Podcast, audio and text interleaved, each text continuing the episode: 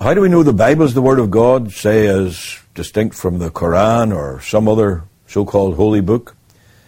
Well, the answer really is pretty simple.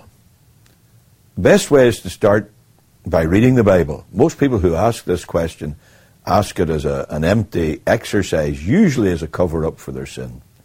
But first of all, read the Bible. The Westminster Confession of Faith quite rightly notes that the best evidence for the Bible is the Bible itself because it is an absolutely unique book. Stop to think of it. If it is the Word of God, then it must be different from everything else. And it certainly is. But there are many arguments one can use. The fulfilled prophecy of the Bible is a strange thing to many people who don't know the Scriptures, but the fulfilled prophecy of the Bible is a strong indication of its divine origin. But let me suggest something much, much simpler. The Lord Jesus Christ is the central figure in the Bible.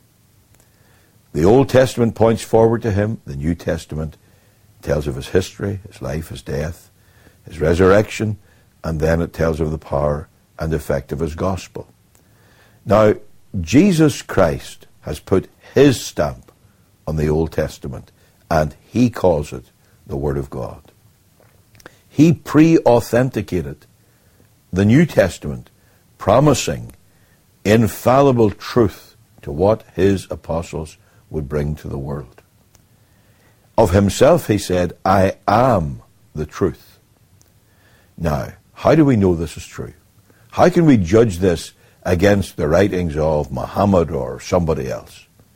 Well, Jesus Christ gave us one unique and glorious standard. In effect, he said, I am the Son of God. You take this body hanging on a tree, you put it to death. Actually, he said, You can't take my life from me. I have power to lay it down, I have power to take it up again. And he did that. But he said, You take this life, and in three days I will rise again from the dead. I will prove what I am saying by rising from the dead. Now, on the third day he did rise. You can examine the evidence for the resurrection of Christ. It is incontrovertible.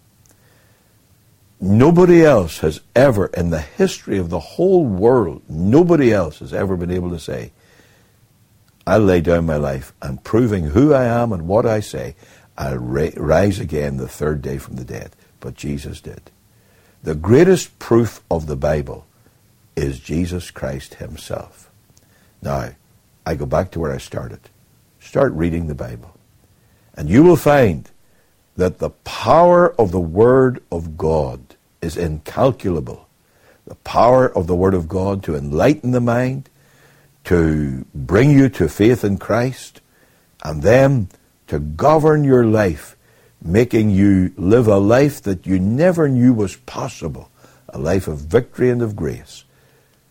Only one book has that kind of inherent power. The Bible itself says it is inspired of God. It is breathed of God. These are the living oracles of the living God.